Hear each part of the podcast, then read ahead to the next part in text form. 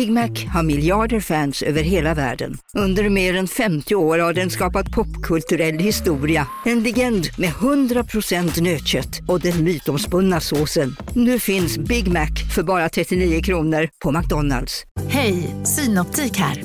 Livet med glasögon ska vara bekymmersfritt. Därför får du 30% på alla glasögon när du väljer Synoptik All Inclusive. All service ingår alltid. Välkommen till Synoptik. Ska några små tassar flytta in hos dig? Hos Trygg Hansa får din valp eller kattunge 25% rabatt på försäkringen första året. Läs mer och teckna djurförsäkringen på trygghansa.se. Trygg Hansa, trygghet för livet.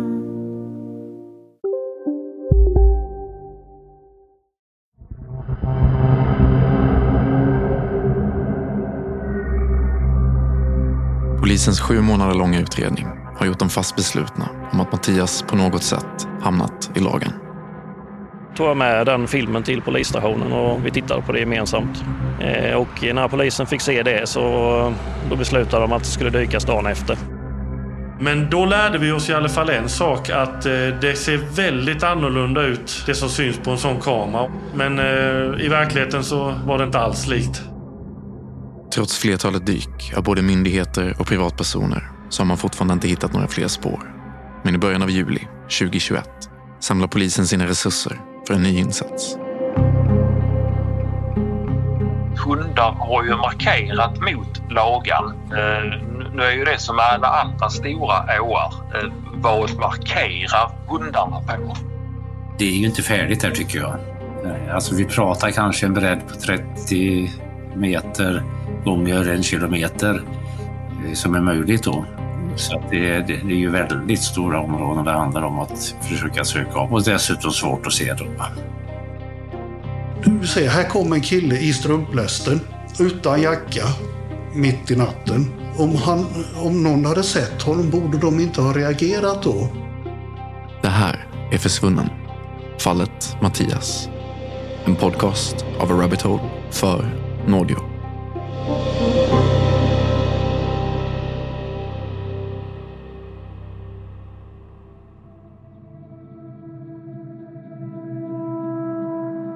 Onsdagen den 7 juli anländer Kustbevakningen till Ljungby för att göra nya dyk.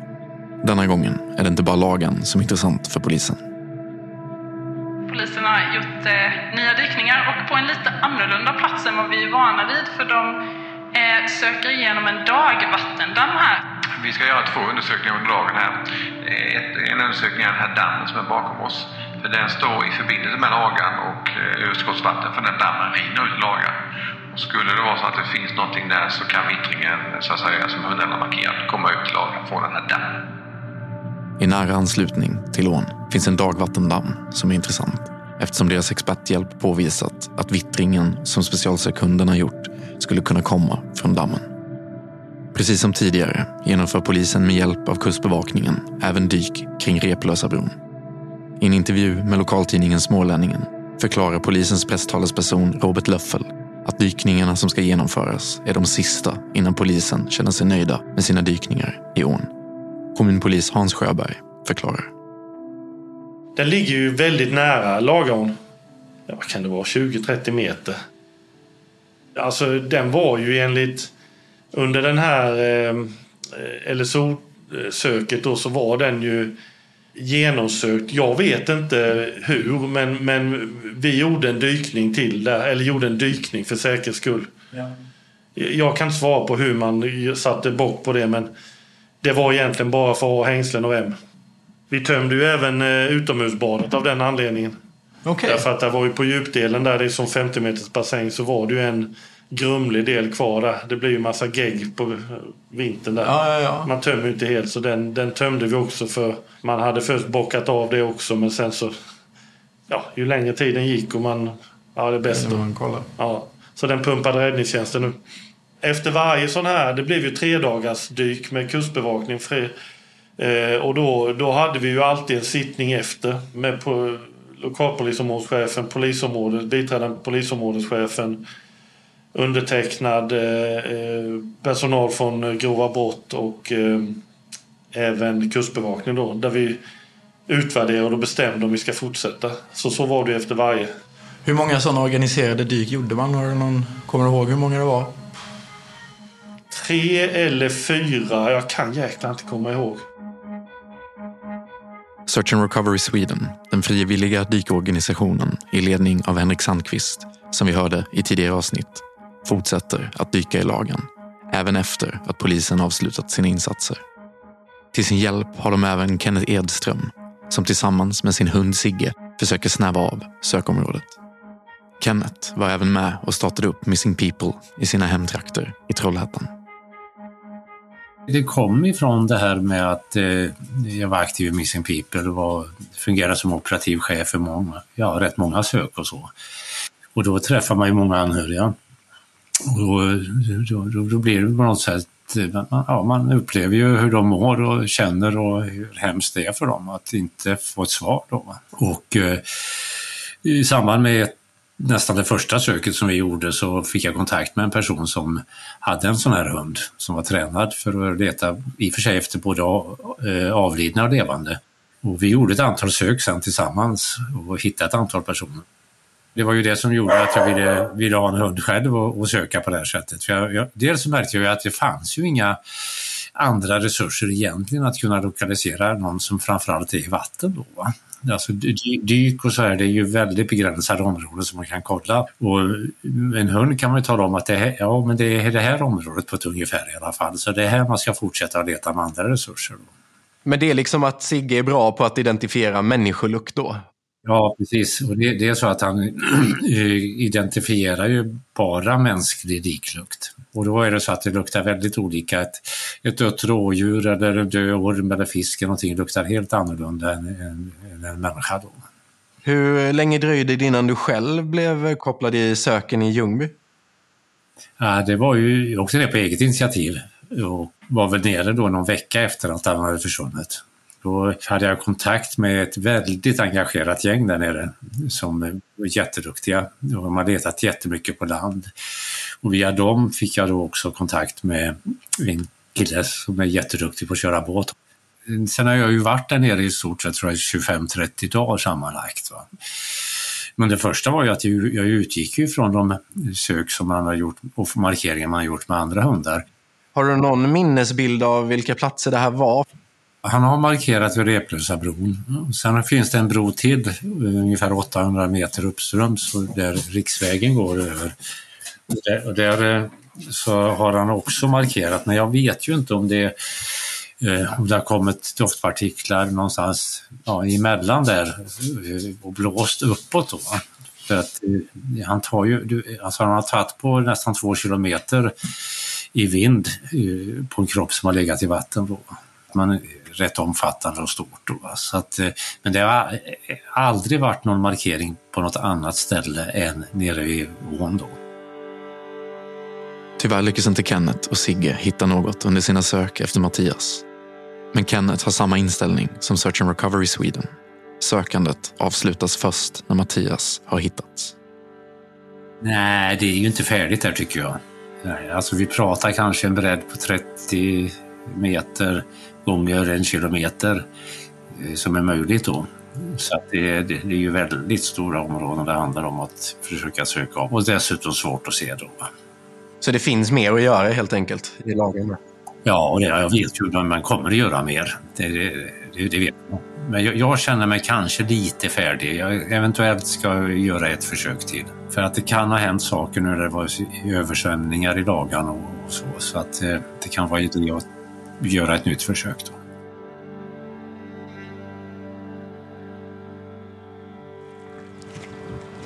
Jag befinner mig återigen vid eh, järnvägsbron som eh, är viktig i familjens initiala letande under kvällen när Mattias försvinner.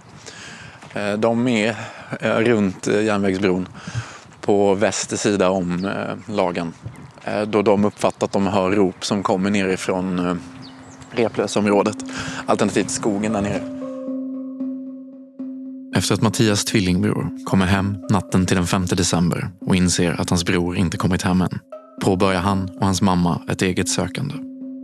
Vid två tillfällen har de rop under sina egna sök. Första gången hör de ropen vid korsningen Ågårdsvägen, Strömgatan och Axel Rotsgatan och andra gången vid Järnvägsbron. För att bättre förstå oss på hur ljudet färdas vid lagen arrangerar jag och min producent Robin ett ljudtest. Nej, men jag, jag får väl... Uh, jag mutar min mick. Gör det. Alessandro!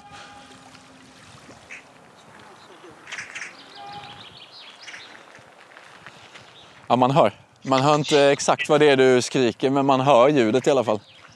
Ja, men att det kommer härifrån. Ja, ja, ja. man hör att det kom, man, men det är lite så här oplacerbart. Man hör bara att det kommer nerifrån där. Så det låter ganska rimligt att det bara skulle kunna vara en... eh, Att man liksom riktigt vet exakt. Vid andra tillfället upplever Mattias mamma och tvillingbror att ropen kommer ifrån Replösaområdet.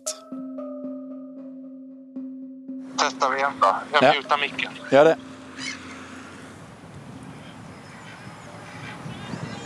Ja, det gör man fan.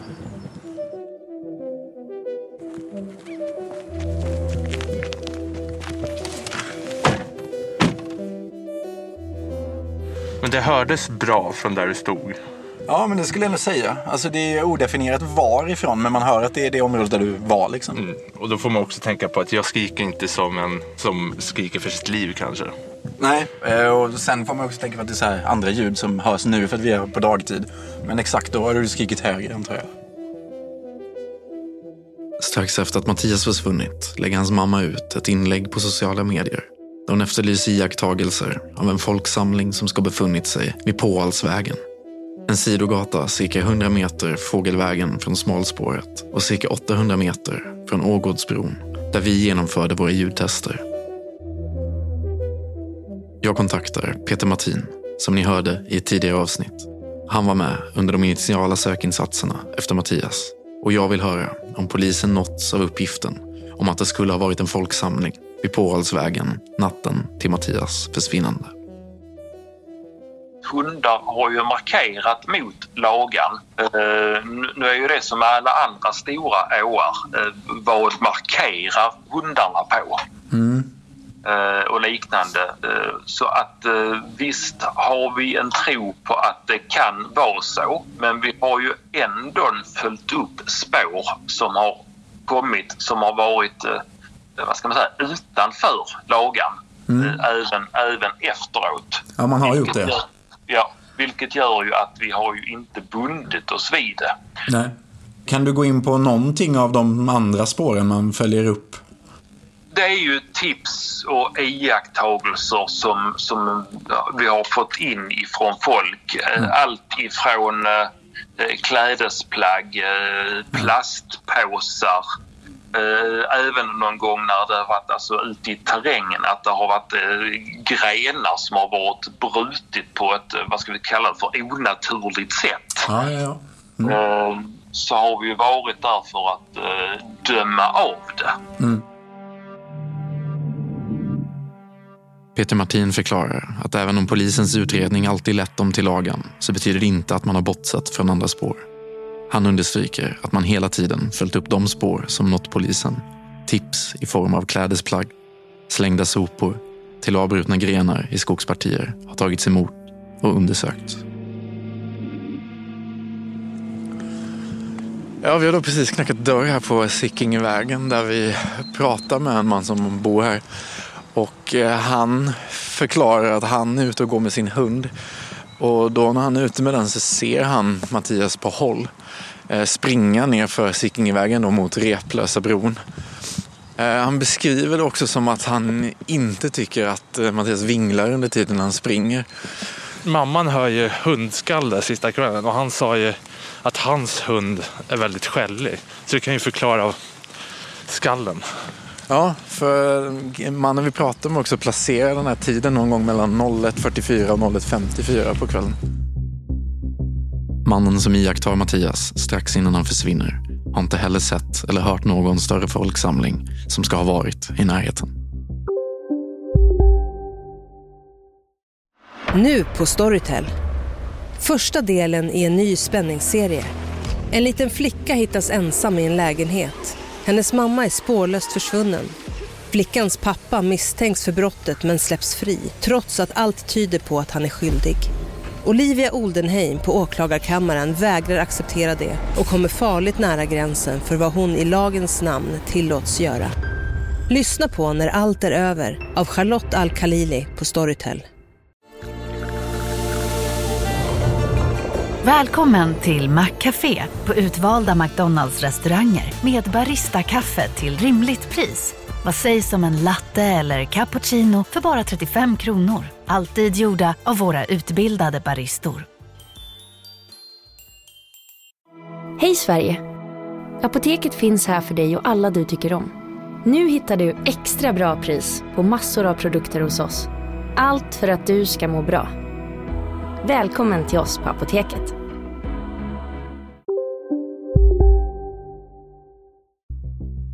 Fallet om Mattias försvinnande har inte bara engagerat privatpersoner som sökt på plats utan även väckt uppmärksamheten hos internetprofiler. Jag ska bara be om ursäkt redan här och nu att du har, du har fångat mig i en, eh, inte i min bästa stund, för vi är sjuka här hemma så att det är liksom tjuter lite när jag andas och sådär och hostigt. Så att jag ber om ursäkt för det redan här och nu. Alexander Rask var vid Mattias försvinnande en bland ungdomarna i Mattias ålder välkänd youtuber. Med sina 120 000 följare påstod han sig ha fått in många tips som fick honom att börja publicera videos om försvinnandet. Utöver sina videos på Youtube-kanalen började han senare med en podcast där han på nytt tog upp Mattias försvinnande.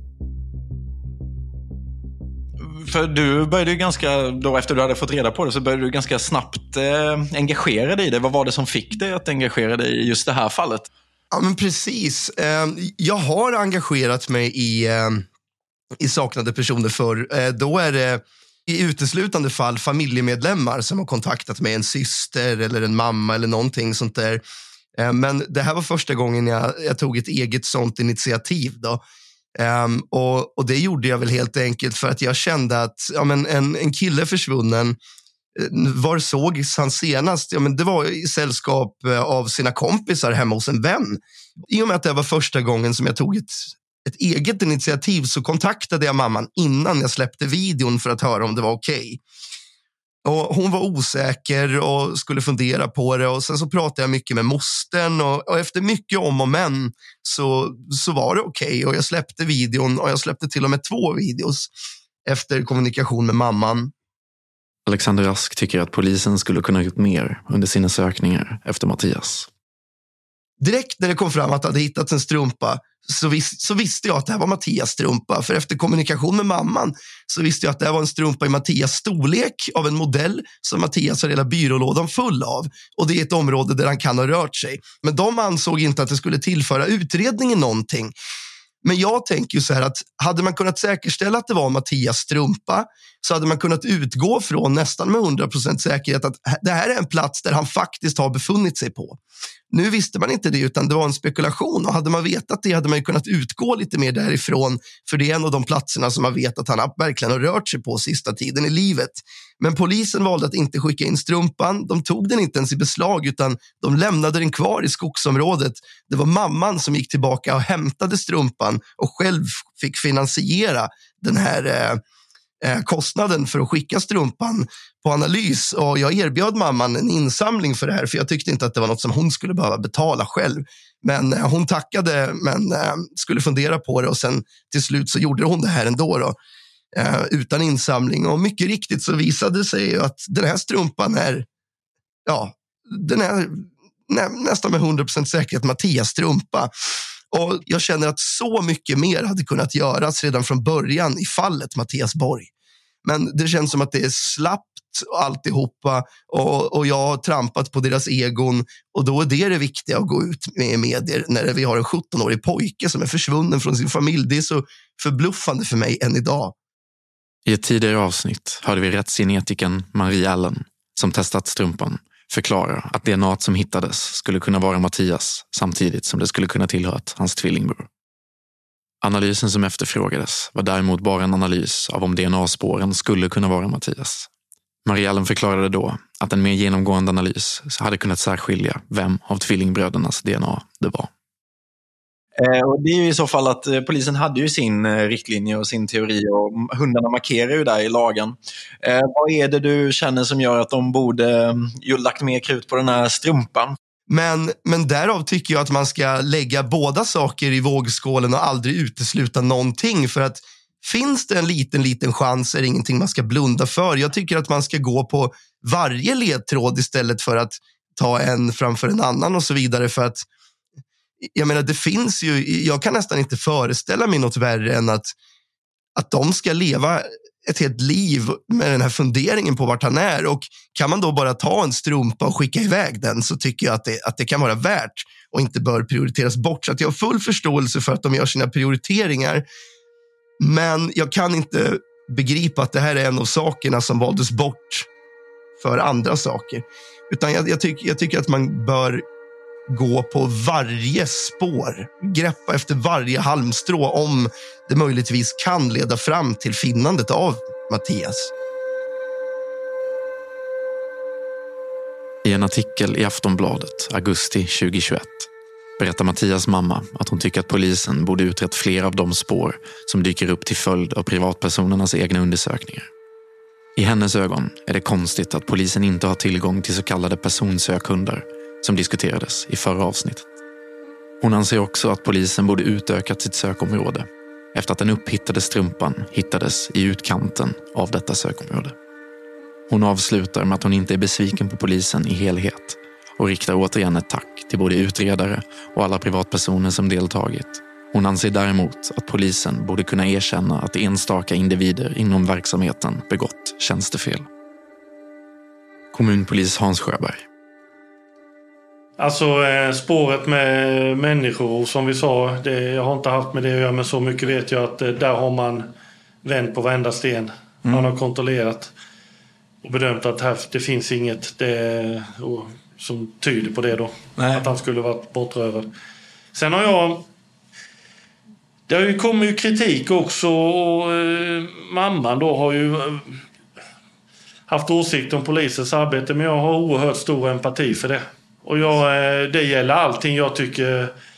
Så länge inte det är några person, eh, alltså påhopp eller så. För jag menar man måste få åsikt om polisens arbete som är statligt finansierad. Och jag har väldigt stor förståelse för om hon är ledsen, desperat och bekymrad och allting och, och säger saker. Jag har inga problem med det. Så det, eh, ja, jag har väldigt stor förståelse för hennes situation.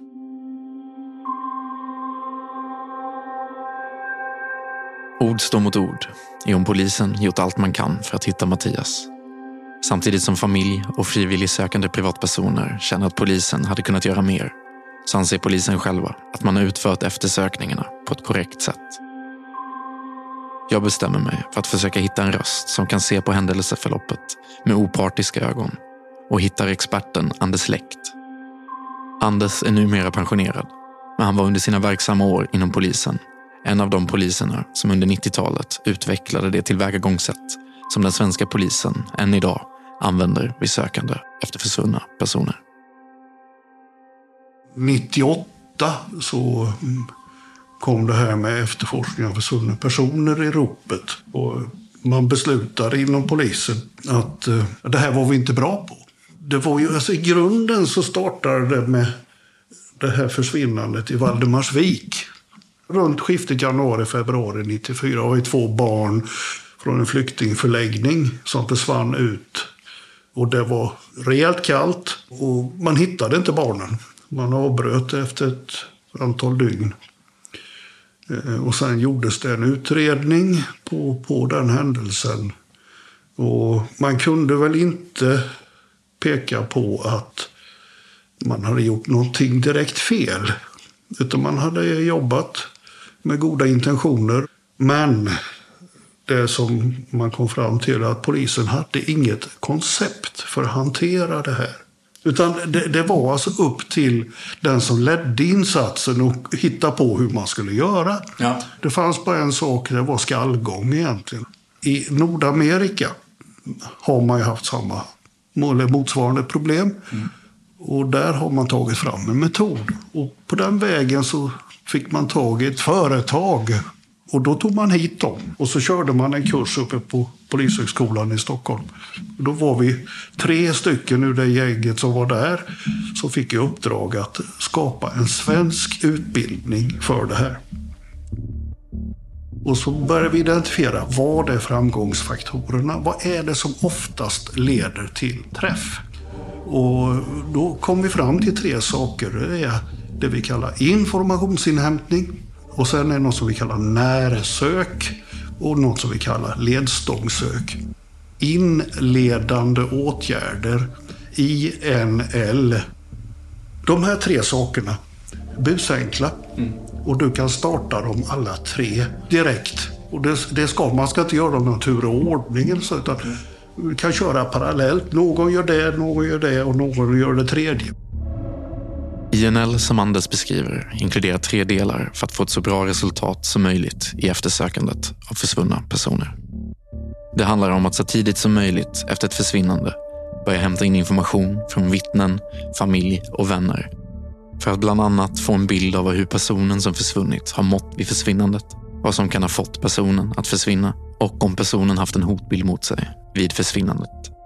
Samtidigt bör man genomföra så kallade närsök och ledstångssök Alltså att man söker av platsen personen försvunnit på med omnejd och samtidigt etablerar ett större sökområde för att inkludera vägar, stigar och skogsområden efter att ha uppskattat hur pass långt den försvunna personen kan ha färdats sedan den försvann.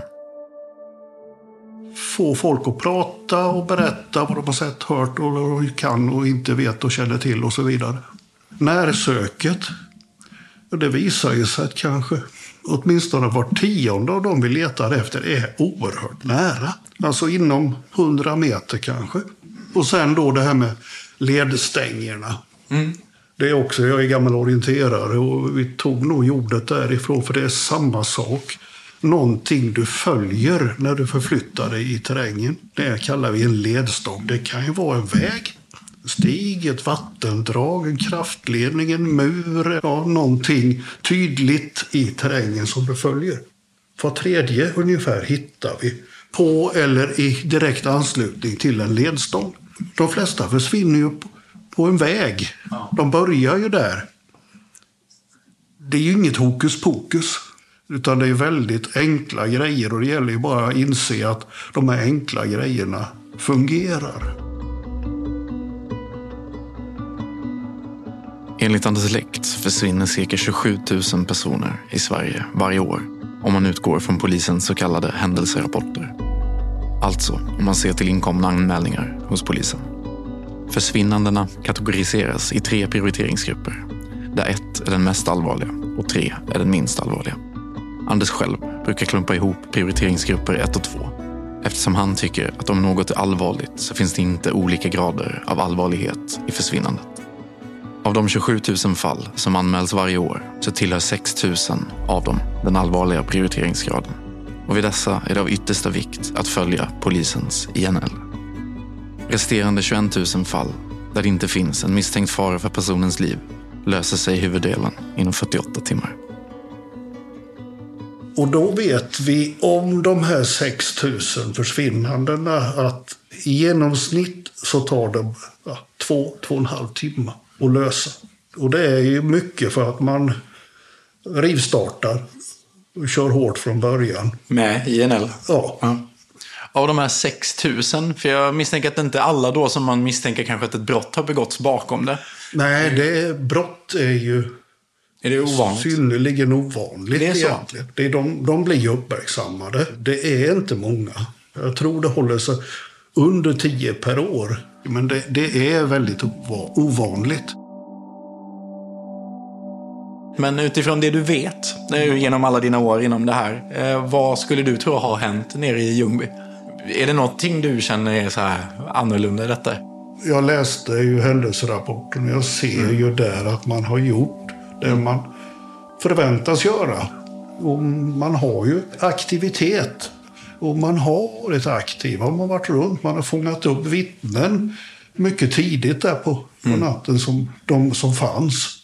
Och där finns det ju ytterligare en liten pusselbit. Och det är avsaknad av vittnen, mm. eller iakttagelser, när du egentligen borde ha haft det. Du ser, här kommer en kille i strumplästen utan jacka mitt i natten. Om, han, om någon hade sett honom, borde de inte ha reagerat då? Jo. För att det sticker ut? Ja, det sticker ut.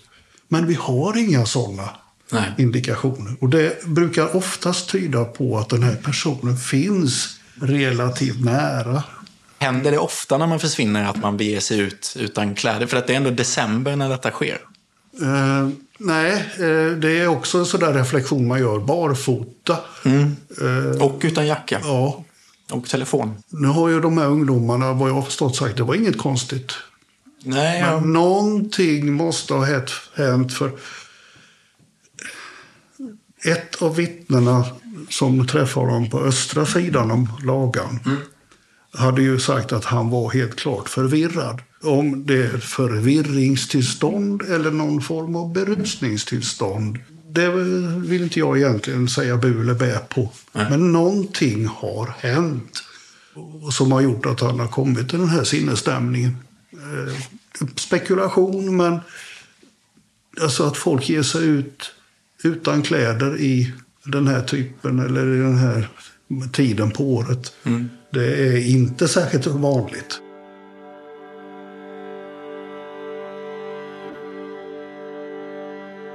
Och sen är det ju att nu har det varit två höstar. Och då har vi folk som är ute och plockar bär och vi har folk som är ute och förmodligen jagar i området. Sannolikheten för att någon skulle ha sprungit på en kropp ute i det området, den har ju sjunkit. Eller så att han skulle finnas där ute har ju definitivt sjunkit. Han borde ju rimligtvis ha hittats. Och en plats där ingen är är just då, till exempel i Mm. ån. Ja, utan han är på någon plats där man inte ser.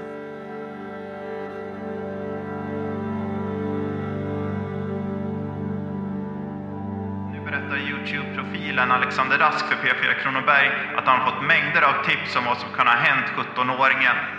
Det är mest eh, ungdomar i Ljungby. Antingen som, eh, som kände 17-åringen eller som vet vem, eh, vem 17-åringen var. Då. Men Ljungbypolisen är kritisk till att man eh, skickar tipsen till en Youtuber. Roger Olsson är lokalpolisområdeschef i Ljungby.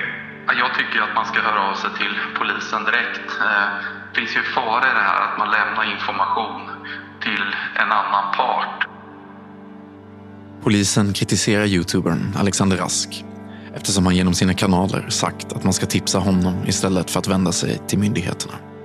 I en intervju med P4 Kronoberg den 11 januari 2021 säger Ljungbys lokalpolisområdeschef Roger Olsson att det finns en fara i att tipsa privatpersoner framför polisen eftersom information lätt kan ändras ju fler led den genomgår.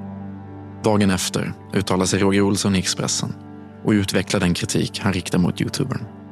Han förklarar att polisen själva vill göra bedömningen om ett tips är relevant eller inte och fortsätter med att ifrågasätta youtuberns etik. Till Expressen säger Roger Olsson att han oroas av att agendan snarare kan vara att få fler likes och visningar än att faktiskt hjälpa ärendet. Många ungdomar kom till mig och skrev saker och jag kontaktade polisen i Ljungby, men polisen i Ljungby var ju avvisande mot mig. De gick ju till och med ut i medier och, och la ner tid på att ställa upp i radiointervjuer i P4 bara för att beklaga sig att en youtuber eh, öppet tog in tips. För att det var en uppmaning som jag helt enkelt tänkte så här, okej, men nu har jag fått in några grejer som polisen inte har. Det här är ju jättebra för de här uppgifterna hade ju aldrig kommit fram överhuvudtaget annars. Så att eh, hur kan polisen gå ut och tycka att det är en negativ sak att ungdomar hör av sig till någon som de har sett på internet i några år och känner lite förtroende för hellre kontaktar honom än en uniformerad auktoritär person. Det är för mig ingenting konstigt, men det var väldigt jobbigt för dem och de hade stora bekymmer med det här. Eh, så att jag tyckte att de la ner för mycket tid på media och för lite tid på, på utredningen. De tipsen du fick och som du själv säger att du vände till dem, vad fick du för gehör när du lämnade över de tipsen? Jag jag skulle säga att först och främst så den jag hade bäst kontakt med i familjen Borg var mostern. Så att jag vidarebefordrade mycket till mostern just för att jag upplevde att polisen i Ljungby vill inte lyssna på mig.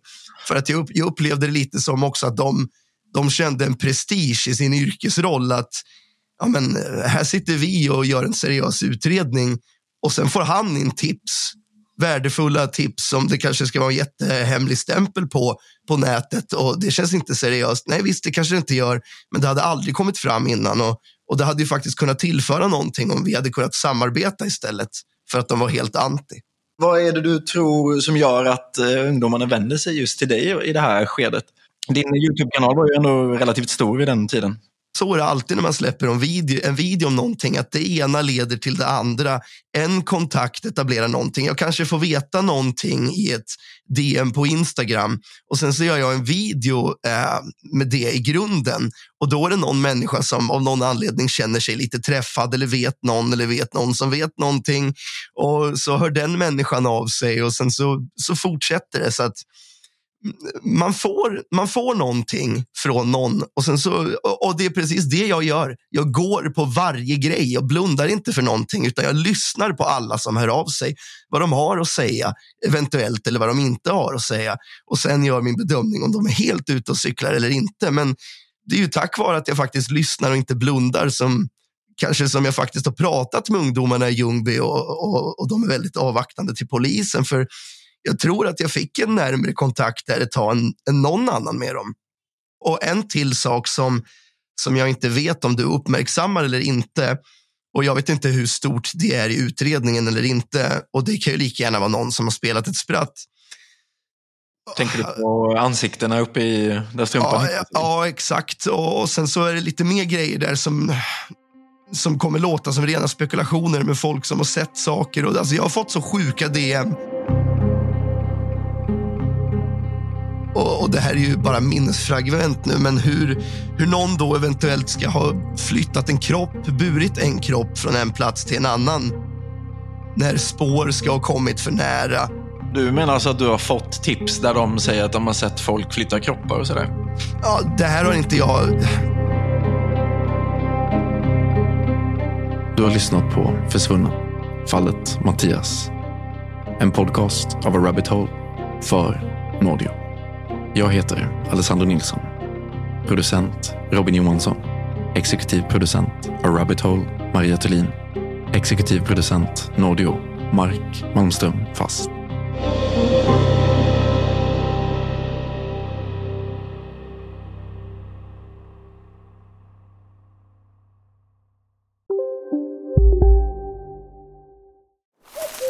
Okej hörni, gänget! Vad är vårt motto? Är inte som du tror. Nej, allt är inte alltid som du tror. Nu täcker vårt nät 99,3 procent av Sveriges befolkning baserat på röstteckning och folkbokföringsadress. Ta reda på mer på 3.se eller i din 3-butik. Som medlem hos Circle K är livet längs vägen extra bra. Just nu får du som ansluter dig 50 öre rabatt per liter på de tre första tankningarna och halva priset på en valfri biltvätt. Och ju mer du tankar, desto bättre rabatter får du. Välkommen till Circle K. Hej, Susanne Axel här. När du gör som jag och listar dig på en av Krys vårdcentraler får du en fast läkarkontakt som kan din sjukdomshistoria. Du får träffa erfarna specialister, tillgång till lättakuten och så kan du chatta med vårdpersonalen. Så gör ditt viktigaste val idag, lista dig hos Kry.